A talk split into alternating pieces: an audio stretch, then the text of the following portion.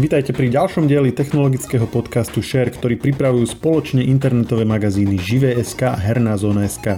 V našom podcaste sa dozviete o všetkom aktuálnom a zaujímavom zo sveta technológií a hier. Začína nám nový školský rok a mnoho rodičov rieši, aké zariadenie svojim potomkom kúpiť do školy, na domáce úlohy či pre prípad dištančného vzdelávania, ktoré zo sebou priniesla pandémia koronavírusu. Na výber sú notebooky, stolné počítače, smartfóny či tablety, pričom každé zariadenie má svoje výhody a nevýhody. Mnoho ľudí navyše venuje pozornosť len samotnému zariadeniu a zabúda na ďalšie práve tak dôležité doplnky, ako monitor, klávesnica, myš, stôl či stolička. Ako sa v obrovskej ponuke vyznať, na čo nezabúdať a čomu sa naopak oblúkom vyhnúť. O tom sa rozprávam s redaktorom magazínu Žive.sk Lukášom Koškárom. Ja som Maroš Žovčin. Vo štvrtok nám začína nový školský rok každoročne o takomto čase sa zvyknú robiť odporúčania na e, výpočtovú techniku pre školákov. Posledné roky je to o to aktuálnejšie, že nám do toho prišla pandémia koronavírusu a s ňou spojené dištančné vzdelávanie a hoci bolo povedané, že tento školský rok by už nemali byť žiaci toľko doma ako v minulosti, tak minimálne e, nejaké obdobia dištančného vzdelávania pre niektorých žiakov asi je na mieste očakávať a pripraviť sa na ne. A preto je tu opäť e, so mnou e, Lukáš Koškár, ktorý sa s nami porozpráva o tom, aké zariadenia si vybrať za týmto účelom a na čo všetko treba myslieť. Lukáš, ahoj. Ahoj Maroš, pozdravujem všetkých poslucháčov. Uh, začneme asi tým, že si zarancujeme, o čom vlastne budeme dneska hovoriť. Čiže skús možno tak uvieť, že, že pre koho budeme vyberať a aké aktivity očakáme, že s tým budú tie detská robiť. Tak zamerať sa môžeme aj kompletne na všetkých študentov. No, začal by som samozrejme aj tým prvým, druhým stupňom základných škôl, stredné školy, aj vysoké školy keďže dnešná doba už vyžaduje tú výpočtovú techniku v podstate v každom veku, od malička sa s ňou mladí ľudia stretávajú, takže určite chcem, aby sme pokryli celé spektrum tých študentov. A od, od toho sa potom budú odvíjať jednotlivé odporúčania samozrejme. No a e, Prvá taká otázka, čo asi každého napadne, že aký typ zariadenia si zvoliť. Ľudia e, často e, siahajú po tabletoch, keďže to je niečo, čo častokrát už aj z predškolského obdobia tie decka sú, na čo sú zvyknuté. E, súbežne s tým sú smartfóny, keďže opäť je to niečo, na čo sú zvyknuté, potom od istého veku budú zrejme si ich aj pýtať, vedia s tým narábať vo väčšine už dnes, bez toho, aby sme ich toto museli nejak zaučať. No a potom sú tu samozrejme notebooky, stolné počítače a také prechodné zariadenia typu Chromebookov a podobne. Skús možno zhodnotiť všetky tieto kategórie a povedať, že v čom sú pozitíva, negatíva pre ten účel, ktorý teraz my ideme rozberať. No tak pred pár rokmi bolo úplne jednoduché vyberanie, hej, mali sme notebooky, možno nejaký desktop na výber a to bolo všetko, ale ako hovoríš, e, doba sa zmenila. Aktuálne idú do popredia, než aktuálne už niekoľko rokov sú v popredí aj tablety, smartfóny a v posledných rokoch aj Chromebooky, ako si spomenul. Tablety a smartfóny sú fantastické zariadenie. Hlavne teda, čo sa týka ovládateľnosti, tak pre človeka, takisto dieťa, je intuitívnejšie zariadenie smartfón a tablet ako notebook alebo e, desktopový počítač. Prečo? Dotykové ovládanie. Dotykové ovládanie je pre ľudí prirodzenejšie je pre teba jednoduchšie a prirodzenejšie sa dotýkať priamo nejakého objektu na obrazovke, ktorý chceš posunúť z miesta na miesto a podobne, alebo keď chceš na niečo ťuknúť, od malička skrátka sme zvyknutí interagovať s prostredím takým spôsobom, že sa niečo dotýkame hej, a automaticky dostávame spätnú väzbu, či už hmatovú, ako aj teda vizuálnu alebo zvukovú. V prípade notebookov a počítačov sme v podstate stále odkázaní na nejakú myš a klávesnicu, ak to teda nie je nejaké hybridné zariadenie, ktoré má aj dotykovú obrazovku. Ale naozaj tie tablety a smartfóny majú v tomto obrovskú výhodu. Takisto sú prenosné, aj hoci kde si, si ich môže zobrať. Môže si ich ľahnúť na postel, na gauč, e, zapnúť si tablet alebo notebook a čítať si nejaké stránky alebo nejaké e-booky alebo čo ja viem čo. Prípadne mať nejaký videohovor s niekým. Čiže na konzumáciu obsahu, respektíve na vizuálnu interakciu s niekým na druhej strane sú smartfóny a tablety výborné zariadenia. Čo sa ale týka už nejakej produktivity, prípadne nejakej e, kancelárskej práce alebo aj tej školskej práce, hej, teraz hovorím o práci, teda vypracovanie nejakého projektu a tak ďalej, tak je to už komplikovanejšie v tomto smere. Na jednu stranu, keď niekto študuje grafiku alebo má nejaký projekt zameraný na grafiku, kde sa kreslí, tak napríklad taký stylus pre nejaký tablet hej, je výborná vec. Priamo po obrazovke toho zariadenia si čarbeš a vytváraš nejaké grafické materiály. Kedy si sme mali také tablety, že aj tí grafici, a stále to je aktuálne, že graficky kreslili po nejakom tablete, ktorého výsledok sa zobrazoval na monitore. Dneska je to už jednoduchšie vďaka tým tabletom, kde priamo môžeš kresliť, alebo aj takým preklopným notebookom, kde priamo na obrazovku dotykov môžeš kresliť a vytvárať nejaké objekty.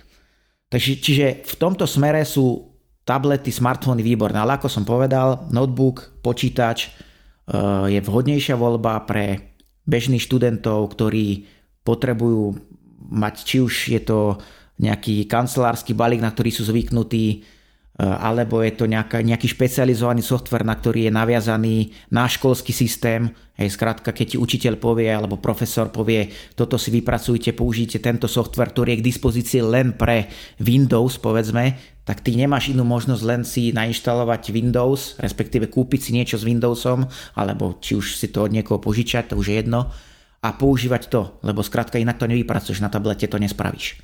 Takže skrátka dobré, pre väčšinu ľudí a študentov hlavné zariadenie, ktoré by mali používať, teda, ktoré budú používať na štúdium, je počítač, či už je to notebook alebo stolný počítač, tomu sa ešte dostaneme, ideálne s Windowsom. Nehovorím, že Windows je geniálny, dokonalý systém, to nikto netvrdí a nikdy netvrdil, ale ten školský systém je jednoducho stále pevne naviazaný na ten Windows a od toho sa potom odvíjajú ďalšie veci a software. Uh-huh. Ja by som dve poznámky mal k tomu, čo si teraz hovoril.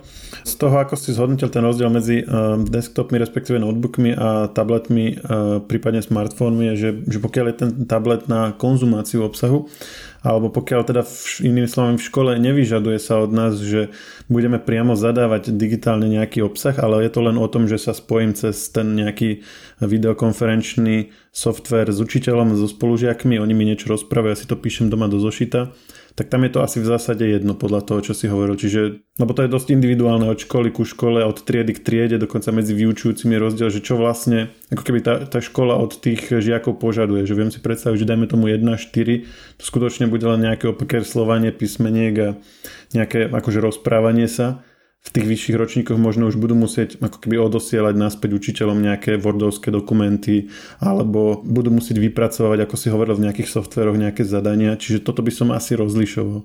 Ako si povedal, je to presne tak. Záleží na konkrétnej škole, konkrétnom stupni, eh, konkrétnom predmete dokonca, aj konkrétnom vyučujúcom, aké má požiadavky a vlastne čo ide učiť, čo očakáva od tej druhej strany, teda v tomto prípade študenta ono, dá sa to aj skombinovať. Hej. Môžeš mať notebook na určité činnosti, respektíve desktopový počítač a zase na iné činnosti alebo iné predmety, povedzme, prípadne keď ak máš viacero detí, tak niektoré z nich bude uprednostňovať povedzme ten tablet, lebo mu to stačí.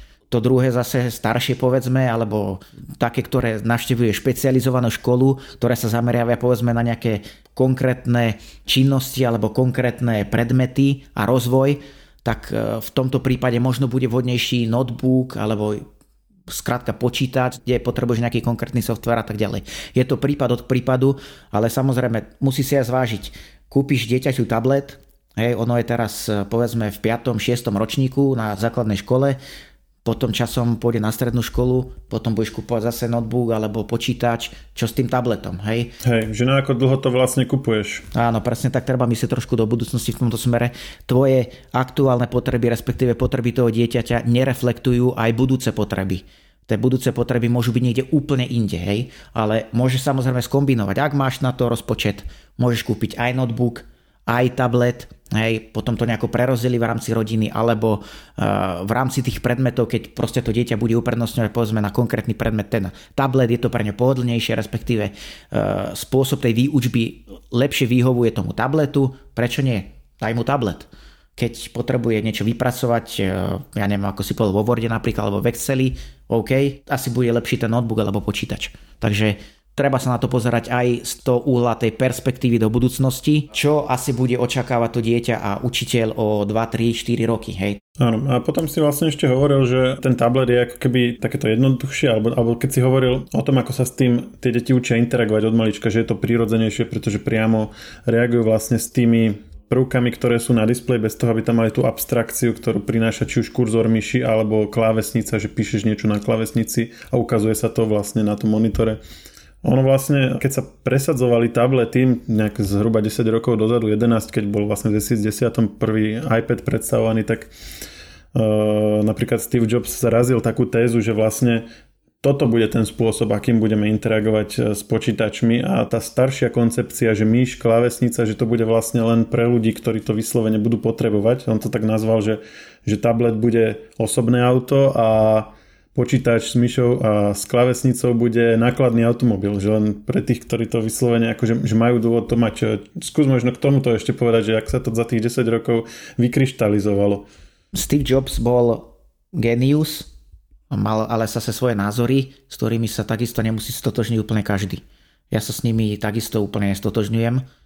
Ono sa to za nejaký ten čas vykryštalizovalo, ale nemyslím si, že aktuálne sme v dobe, kedy by ten tablet, respektíve tablet, ku ktorému môžeš ešte pripojiť nejakú klávesnicu, 100% nahradil ten notebook alebo desktopový počítač. Ono do istej miery to v podstate Apple aj ako keby, že E, dodatočne s odstupom času priznáva, pretože dnes, e, keď si pozrieš reklamy na nové iPady, tak vlastne sú častokrát mm, fotené aj Apple ich priamo ukazuje v tých svojich Apple Storoch s klávesnicami e, Appleackými, na ktoré už sám pripravil aj taký miniatúrny trackpad, čiže máš aj také čosi ako keby myšku na tom iPade, čiže uh, asi sami postupne pochopili, že nie úplne vždy stačí len to dotykové ovládanie. Tak ono, takéto zariadenia, respektíve takéto periféry alebo nejaké doplnky, príslušenstvo pre takéto tablety sú na trhu už niekoľko rokov hej, a nezačal nimi Apple. Takže veľmi dobre všetci vedia, vrátane Apple, že naozaj nie je to celkom tak, že ty si vystačíš s nejakou dotykovou obrazovkou a všetko s ňou obslúžiš, respektíve 99% vecí. To určite nie keď budeme vedieť ovládať počítače myšlienkami, tak potom možno si vystačíme úplne bez e, klávesnice a myši, hej. Ale aktuálne určite v tomto stave nie sme a myslím si, že ešte dlhé roky nebudeme. Čiže určite na mnohé činnosti e, bude ešte štandardný formát klávesnice a myši potrebný, tak to je. A ako som povedal už predtým, na niektoré činnosti je už teraz vhodnejší tablet a smartfón, jednoznačne. Je to pohodlnejšie, je to praktickejšie, je to intuitívnejšie, ale keď chceš naozaj e, robiť nejakú hardcore činnosť, tak už potrebuješ klávesnicu a myš vo drve väčšine prípadov. Takže treba sa na to pozerať určite takto. Že keby sme to zhrnuli, čiže uh, ako v niektorých prípadoch pre niektorých ľudí je to lepšie mať na tablet alebo smartfón, ale v zásade taká, taká univerzálna rada by bola, že skôr sa zamerať na klasické notebooky alebo stolné počítače do väčšiny detských izieb teda budúcich alebo teda súčasných študentov.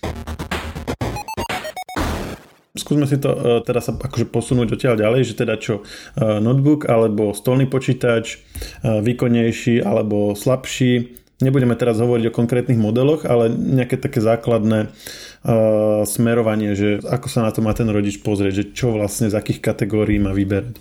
Tak určite bude potrebná nejaká diskusia najskôr medzi dieťaťom a rodičom, čo teda to dieťa by chcelo robiť. Samozrejme, rodič nemôže výsť ústrety vo všetkom, ale určite nás naučila aj korona a posledné mesiace, že nikto nevie, čo bude, ako to bude vyzerať, e, budeme možno všetci zavretí doma, nejakým spôsobom sa aj to dieťa potrebuje vyventilovať, e, keď budú lockdowny, tak e, možno aj nejaké to hranie a tak ďalej. Čiže treba sa na to pozerať globálne, treba sa na to pozerať zo všetkých uhlov. Čiže ako, treba sa naozaj porozprávať s dieťaťom, aké má predstavy, na to potom treba reflektovať aj e, svojimi požiadavkami na dieťa, respektíve nejakými obmedzeniami a takisto sa na to treba pozerať aj bohužiaľ cez eh, problém peňazí. čiže toto všetko treba dať dokopy, napísať si pozitíva, negatíva eh, každej možnosti a celé to nejako sklebiť. A z toho vyjde najlepšia možnosť. Jednoducho ti teraz nemôžem povedať, že čo je lepšie pre všetkých. To aj univerzálna odpoveď neexistuje. Je to špecifické na základe toho, čo som ti teraz povedal.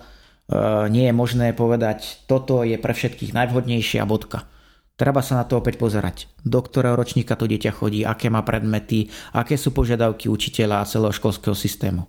Potom, či, keď je už to povedzme stredná škola, či bude chodiť na intrak, Hej, teda, či teda v tomto prípade bude vhodné, aby si ten počítač so sebou mohol kedykoľvek zobrať. Hej, a hoci, hoci kde ho spustiť, otvoriť, zavrieť, dať ho do tašky, odísť preč, zase na prednášku, povedzme, keď sme na, na vysokej škole, pendlovať z prednášky na prednášku, na cviko a tak ďalej, tam si otvorí notebook zase a tak ďalej. Takže nie je možné ti povedať, že toto je najvhodnejšie. No a tým som už trošku aj načal otázku toho výkonu na ten sa treba pozerať z rôznych hľadisk. Otázna, ideme sa pozerať na herný výkon, ideme sa pozerať na výpočtový výkon, na aký výkon sa ideme pozerať, hej. Povedzme, že ideme sa teraz pozerať aj na ten herný výkon. V tomto prípade samozrejme to dieťa sa bude chcieť niečo hrať. Samozrejme pre tieto prípady bude potrebné myslieť na to, že ten počítač bude vyžadovať nejaký ten grafický výkon a ten grafický výkon ti dodáva grafická karta, respektíve grafický čip. Hej? Alebo potom je samozrejme druhá alternatíva, zamerať sa len na nejaký základný počítač a k tomu povedzme dokúpiť nejakú lacnejšiu konzolu, ktoré dnes sa už predávajú o 300 eur. Napríklad najnovší Xbox Series S stojí 300 eur, k tomu si za 10 eur e, zriadiť e, predplatné 10 eur mesačne a máš k dispozícii širokú škálu hier, ktoré si môžeš e, stiahnuť a hrať. Hej, a pritom to nie je nejaké uh, drahé hranie. Je to, myslím si, že celkom ľudová voľba a myslím si, že je to aj taká zaujímavá alternatíva pre tých, ktorí chcú jednak mať niečo lacné na prenos do školy hoci kam a zároveň sa chcú hrať. Hej. Ale nie je to v jednom zariadení, ale zase sú to dve zariadenia. Takže toto si tiež treba rozmyslieť. Čiže ty si to povedal tak e, automaticky, ale možno by to bolo dobré aj priamo pomenovať, že keď sa na tom chce ten dotyčný aj hrať, malo by to mať nejaký že väčší výkon a pokiaľ je to len na tú kancelárskú prácu, respektíve to, čo budú v škole robiť, považujeme alebo očakávame, že to je v podstate kancelárska práca, nejaká obdoba kancelárskej práce, tak na to vlastne dnes už stačí asi akýkoľvek e, na trhu dostupný počítač bez v podstate akéhokoľvek nejakého extra výkonu. Stačiť stačí, ale treba sa na to pozerať aj tak, že aby to používanie toho počítača nebolo vyslovene nejaké trápenie, že čakáš na to, kým ti nabutuje Windows, čakáš povedzme minútu alebo dve minúty, to sa kľudne môže stať aj pri novom počítači. Aha, čiže a skús povedať možno, že či, čo, v ktoré z tých nových počítačov môžu byť takéto, lebo napríklad ja som myslel, že už e, toto máme za sebou. No toto nemáme za sebou. Jednoznačne sa treba zamerať na niekoľko vecí, ktoré ten počítač už musí mať. A nie sú to už drahé veci. Hej. Dnes e, kancelársky počítač, respektíve počítač pre študenta, či už je to notebook alebo je to desktop, desktop ešte lacnejší, ale keď sa pozrieme povedzme na notebooky, tak za 500 eur už kúpi solidný notebook. Ja nehovorím, že je to bomba super, ale je to notebook, ktorý je už použiteľný.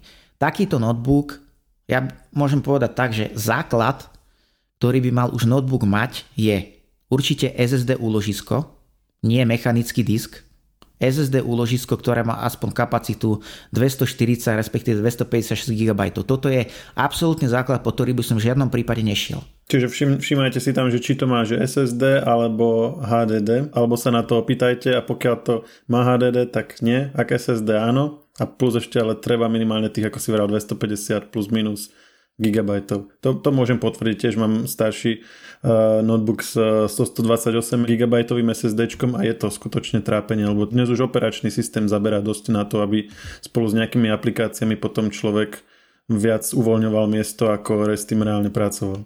Áno a treba pritom myslieť do, opäť do budúcnosti. Aktuálny stav je nejaký, ale o 2-3 roky môže byť v úplne inej situácii. Čiže 256 respektíve 240 GB SSD je absolútne minimum, ideálne, keď je to viac. A to isté pamäť, operačná pamäť, 8 GB je absolútne minimum, dnes už ideálne 16 a viac. Dnes hovorím, to nehovorím o tom, čo príde neskôr. Čiže toto určite na tomto netreba šetriť, to sú také dva základné parametre. Ešte možno, keď ešte sme pri tých diskoch, tak ešte sú také tie kombinované uh, riešenia, že máš, máš maličké SSD a k tomu väčší disk. Ja osobne som není veľký fanúšik tohto, ale možno môžeš povedať aj ty, keď sa s tým nejaký rodič stretne v ponuke alebo mu to nejaký predavač bude uh, nahovárať ho na to, tak že, že, že čo s tým? Je to možnosť, keď máš povedz, väčšinou je to kombinácia, tak väčšinou. Záleží na tom, aká je to zase cenová kategória, ale na tých 500-600 eurách tam sa bavíme o, ja neviem, kombinácii 120 GB alebo 256 GB SSDčka spolu, ja neviem, s terabajtovým mechanickým diskom. Ako je to možnosť, pričom ten mechanický disk používaš len na ukladanie nejakých multimédií, nejakých kancelárskych vecí a respektíve nejakých svojich projektov, ale časom ti možno tá kapacita toho SSD, toho systémového disku, respektíve pardon, úložiska v tomto prípade prestane stačiť a zase si tam, kde si nechcel byť. Čiže radšej by som odporúčal kúpiť si rovno niečo s väčším SSDčkom a k tomu si povedzme prikúpíš e, externý disk, čo sa dá. Hej, súhlasím. Ja by som možno ešte k tomu doplnil, že, že takéto kombinované riešenia závisí, ako sú, ako sú v tom softveri, ako je to poriešené, ale ak je to napríklad, ako si to ty povedal, že sú vlastne dva oddelené disky aj v tom systéme, tak to môže byť ako pre takého laického používateľa aj zmetočné, hej, že vlastne bude si ukladať veci na ten pomalší disk, neuvedomíme si, že, že si ich bude mať dať na ten rýchlejší, že potom sú také nuancy tam, ktoré to zbytočne celé komplikujú. Aj preto to, čo si navrhol, mať proste jeden rýchly a čo najväčší tak je také ako keby, že najjednoduchšie, najpriamočiarejšie riešenie, kde sa to ako keby najmenej môže čo pokaziť. Áno, ale to sa bavíme o notebookoch, teda tam máš nejaké obmedzenia. Keď e, sa bavíme o stolných počítačoch, tak tam už nie si tak limitovaný. Tam si môžeš napraskať, koľko chceš tých diskov v podstate. No, koľko chceš nie, ale sú tam nejaké obmedzenia. Jasné, ale opäť je to niečo, čo už je, ako keby čo si vyžaduje nejakú mieru odbornosti väčšiu, tak e, tam už je potom vecov aj to, ako si hovoril na začiatku, že tomu by mal predchádzať nejaký dialog e, s tým dieťaťom, čo to bude používať, že, že či to je niečo, čo keby vie s tým pracovať, vie si to, vie si to ošefovať a tak. Čiže tam už potom asi to bude individuálne. Asi, asi základ by mal byť, že, že hľadať niečo čo najjednoduchšie a ak je to ten dotyčný niekto, kto, kto sa tomu rozumie, vie to využiť, tak potom už ako keby, ako keby ísť na tie komplexnejšie riešenia. A to máme teda pamäť RAM a, a úložisko. Čo ďalej? Čo ďalej? Procesor. Štvoriadrový minimálne dnes.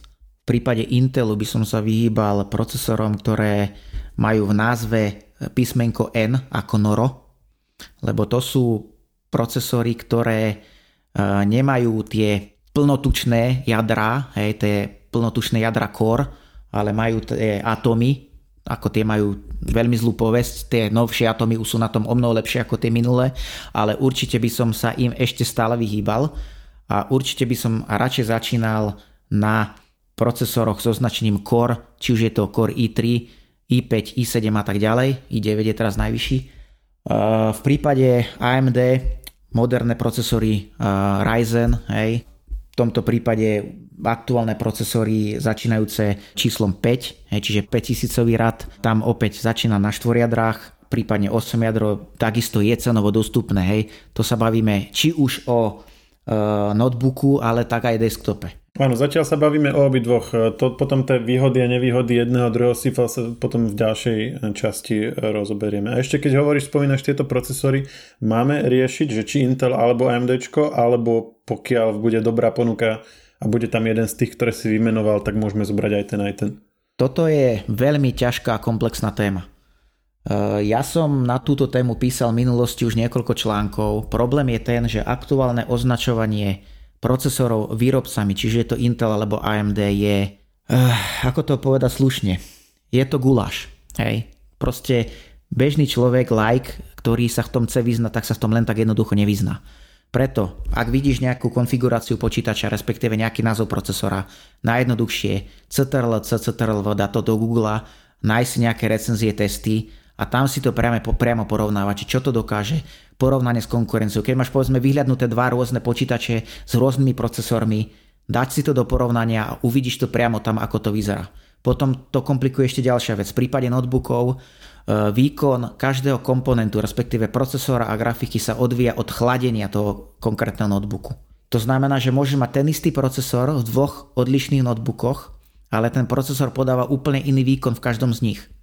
Hej, odvíja sa to od toho, že keď sa skrátka ten počítač, respektíve ten čip prehrieva, respektíve zvyšuje teplotu, tak e, šetriace mechanizmy sa postarajú o to, aby sa podtaktoval a znížila sa následne teplota. Podtaktovanie znamená, že sa, že sa ti automaticky zniží aj výkon. Čiže keď to chladenie nestia chladí ten čip, dochádza k podtaktovaniu a zníženia výkonu. To platí pre absolútne každého výrobcu, je to jedno, či je to Intel alebo je to AMD, aký je to výrobca notebooku, záleží skrátka od toho konkrétneho daného produktu, ako má riešené chladenie a ako je dimenzované pre ten konkrétny čip. Čiže opäť hovorím, chytiť CTRL, CTRL, hodiť si to do Google a vyhľadať, prípadne si pozrieť na JVSK, máme kopu článkov na túto tému, ako sa v tom zhruba vyznať. Aktuálne je, fakt je taký, že AMD má prevahu, po dlhých rokoch naozaj AMD má aktuálne prevahu, aj keď Intel to s uvedením najnovších procesorov Tiger Lake už trochu dotiahol, takže oni sú teraz viac menej na tom v notebookoch narovnako, plus minus. V desktope stále jednoznačne vedia AMD, ktoré aktuálne ponúka e, pre mainstream, ak to môžeme nazvať ešte mainstreamom, 16-jadrové procesory a pre ten high-end dokonca procesory Threadripper, tie majú 64 jadier maxime, hej, to intelektuálne nemôže ponúknuť. Ale to už je naozaj extrém, to pre študenta absolútne netreba.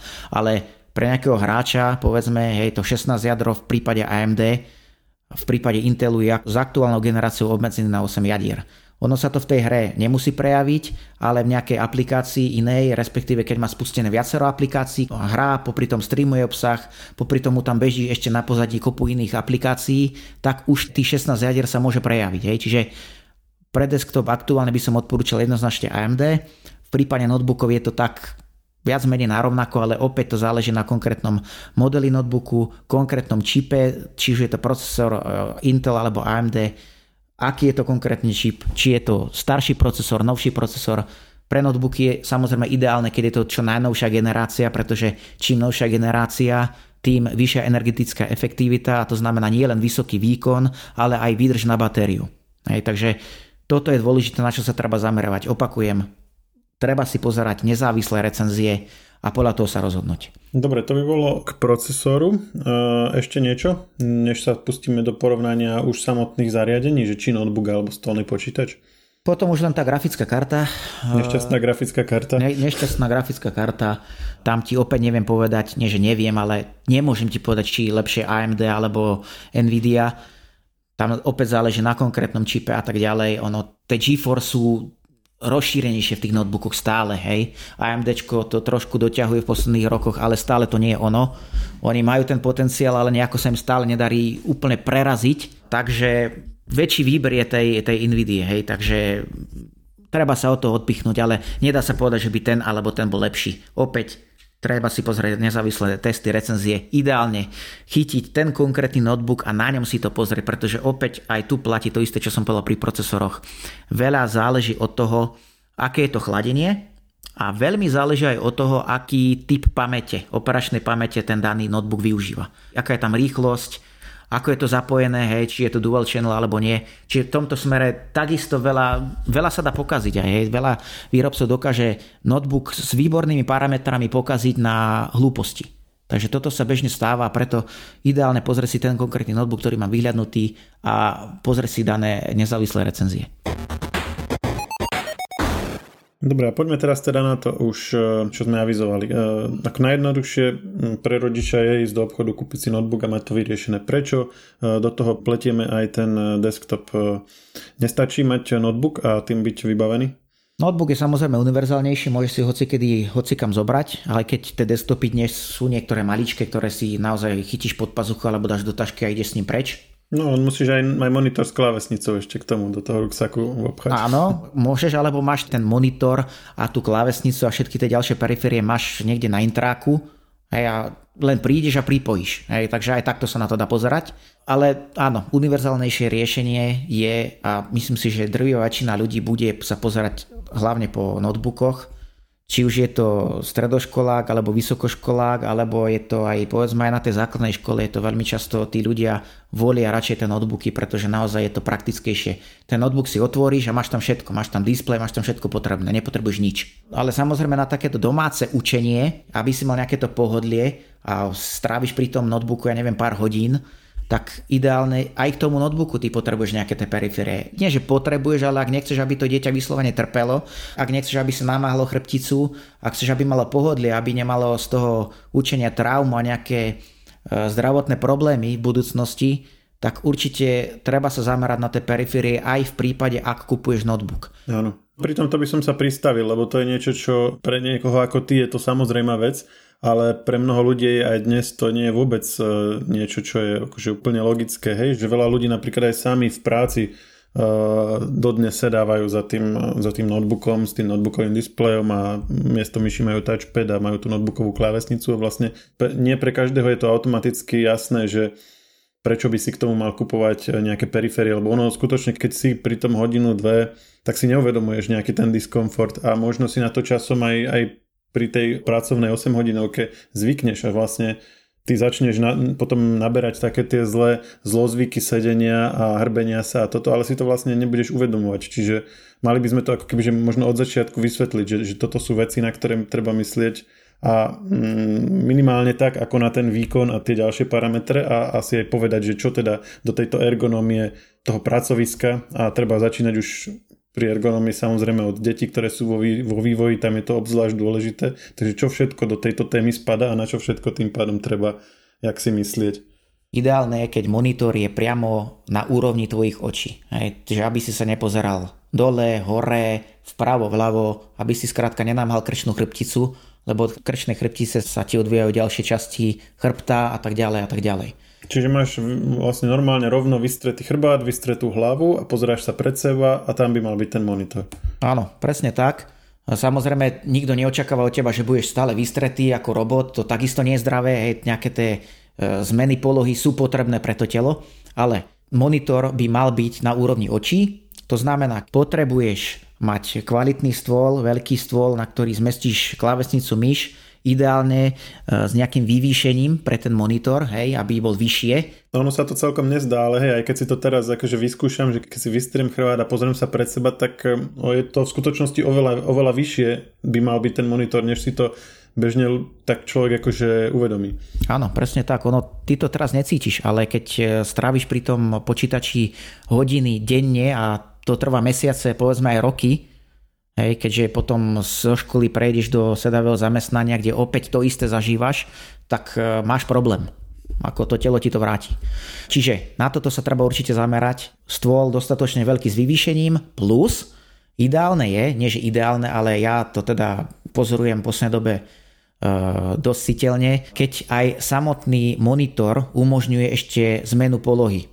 Či už vyššie, nižšie, je ten stojan, aby to umožňoval, a jednak ešte volá sa to tzv. funkcia pivot, ktorá dokonca umožňuje otočenie monitora o 90 e, stupňov. A to znamená, že keď máš nejaký dlhý text a je ti, alebo respektíve máš nejaký obsah, ktorý je ti pohodlnejšie pozerať vertikálne, teda že otočíš ten monitor, tak že si ho takto môžeš otočiť a máš vlastne na výšku väčšiu plochu. Hej, takže toto je takisto jedna z vecí, ktorá je vhodná, je dobrá a takéto monitory nie sú drahé, oni začínajú pod 200 eurami, hej, za 170-180 eur takýto monitor už neskúpiš. No keď to máš, akože ten monitor na výšku, že, že dajme tomu na nejaké dokumenty, ktoré sú na výšku, hej, až tvorkové nejaké skeny pdf a takéto Áno, napríklad, napríklad, alebo keď je praktickejšie uložiť si dve okná pod sebou, nie vedľa seba, hej, z nejakého dôvodu, to už neviem akého, ale môže byť. Toto je jedna z vecí, ktorú si treba pri tom monitore všímať, ale druhá podstatná vec je kvalita toho samotného panelu.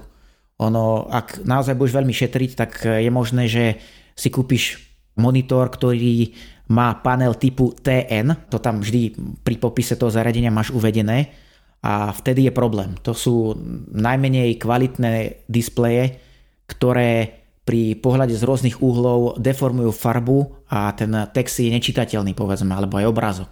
Toto napríklad ja mám doma starý monitor, ešte neviem koľko to stalo, 160 eur, neviem pred koľkými rokmi a to je práve TN panel a ten má práve aj tú funkciu pivot, že si môžeš ten eh, monitor otočiť o 90 stupňov a keď to otočíš o 90 stupňov a má to ten panel TN, tak ty máš ten obraz pred sebou príšerný. Takže na toto fakt pozor, čiže ideálne, keď to má už IPS panel, respektíve VA panel, ideálne, keď je to OLED, ale tých nie je ešte veľa na trhu. Čiže na toto sa treba určite zamerať. Hej. Takže toto sú také dva hlavné parametre. Potom samozrejme úlopriečka displeja, dnes je už také minimum 24 palcov, hej, môže to byť aj viac, pokiaľ potrebuješ alebo chceš, to už je na tebe. My sme tak plynulo prišli k externým monitorom, ale ešte keď sme hovorili o tých notebookoch, eh, čo tak eh, v rámci šetrenia eh, taký ten stojan na notebook, ktorý ti ten notebookový displej dá do výšky E, ktorá je ergonomicky vhodná, tým pádom samozrejme klávesnica bude vysoko, takže potrebuješ externú e, klávesnicu a myš, ale čo takéto e, usporiadanie? Stojan pre notebook nemá len funkciu toho, že je tam taká iná poloha, ale aj tá, že to chladenie je také odbremenené, hej, to prúdenie vzduchu je tam jednoduchšie, takže hlavne preto sa kupujú tieto rôzne stojany, respektíve také špeciálne podložky pre tie notebooky, vďaka tomu je ten notebook chladnejší a povedzme aj ten výkon je za určitých okolností vyšší. Takže toto je taký hlavný dôvod, prečo sa to kupuje. Ale áno, je to takisto jedna z možností, ale pre desktop musíš mať monitor, pre notebook je to vhodné. Ale toto sú parametre externých monitorov, ale čo sa týka teda toho samotného panelu, či je či TN alebo IPS, to sa vzťahuje samozrejme aj na notebooky. Hej? Ešte stále sú na trhu lacné notebooky, kde máš ten TN panel a je to, je to katastrofa. Hej. Ono aj ten TN panel môže byť kvalitnejší, menej kvalitný, ale naozaj na toto sa treba zamerať, aby to bolo IPS alebo VA alebo čokoľvek iné. TN nie. A potom samozrejme svietivosť a tak ďalej, aj tam pritom takisto sa netreba zamerať na to, čo udáva výrobca, treba si pozrieť nejaké tie testy, či to naozaj svieti tak, ako slúbuje a tak ďalej, hej, ale ono väčšinou to nie je problém. Čo je dôležité je ešte povrchová úprava toho displeja, či je to matná povrchová úprava alebo lesklá.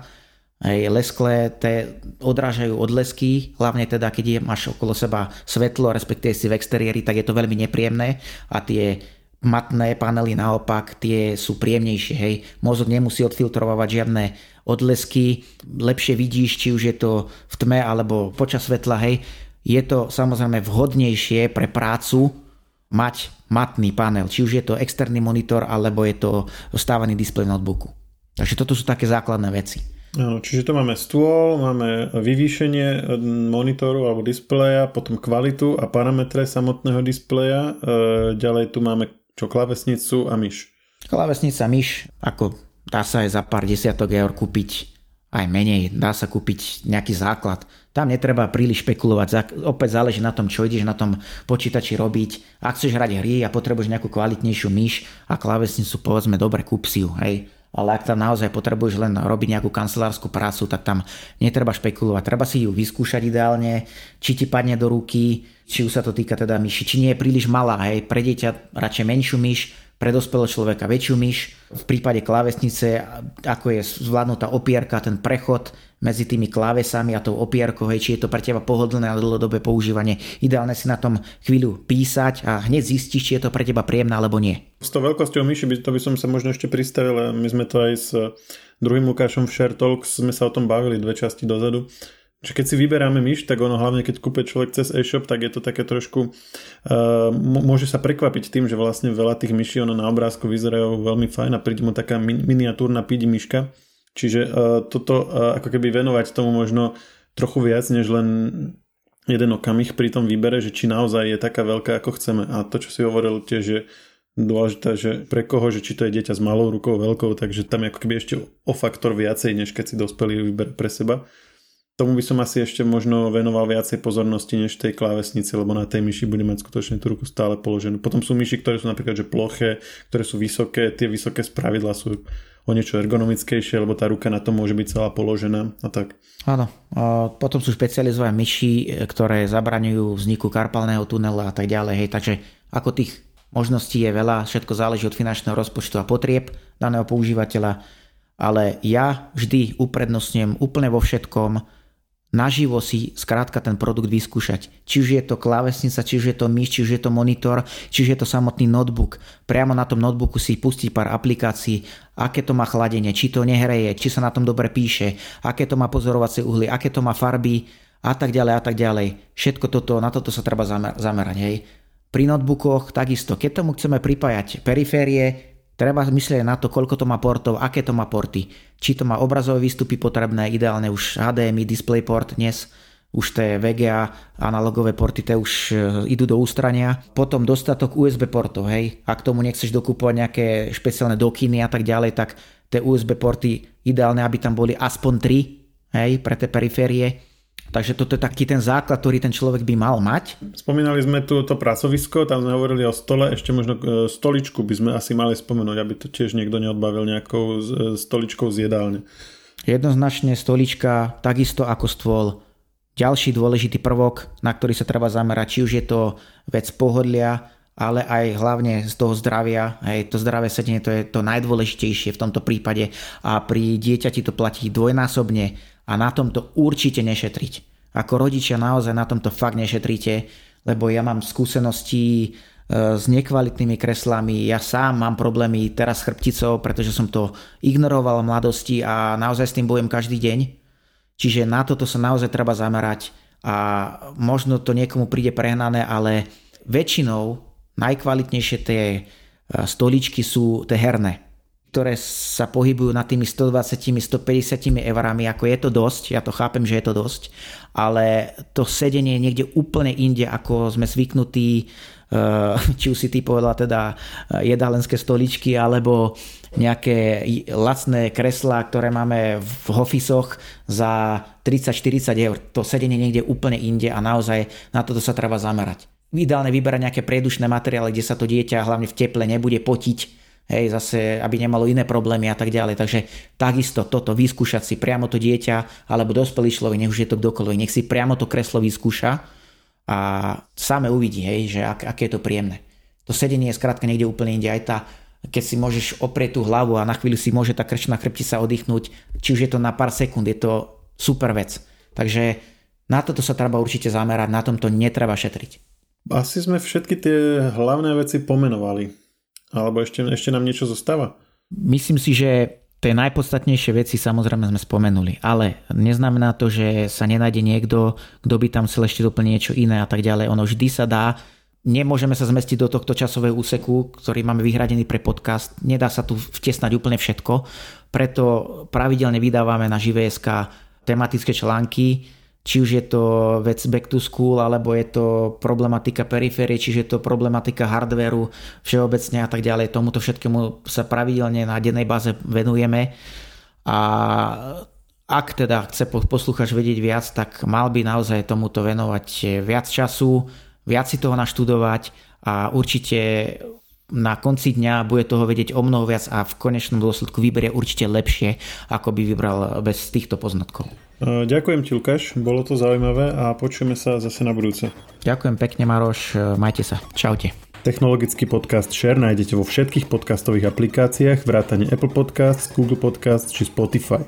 Nové časti sa objavujú tiež v podcastovom kanáli aktuality.sk. Ak nám chcete niečo odkázať, doplniť nás alebo sme povedali niečo zle a chcete nás opraviť, môžete nám napísať na podcasty zavinač žive.sk. Ešte raz, podcasty zavinač žive.sk.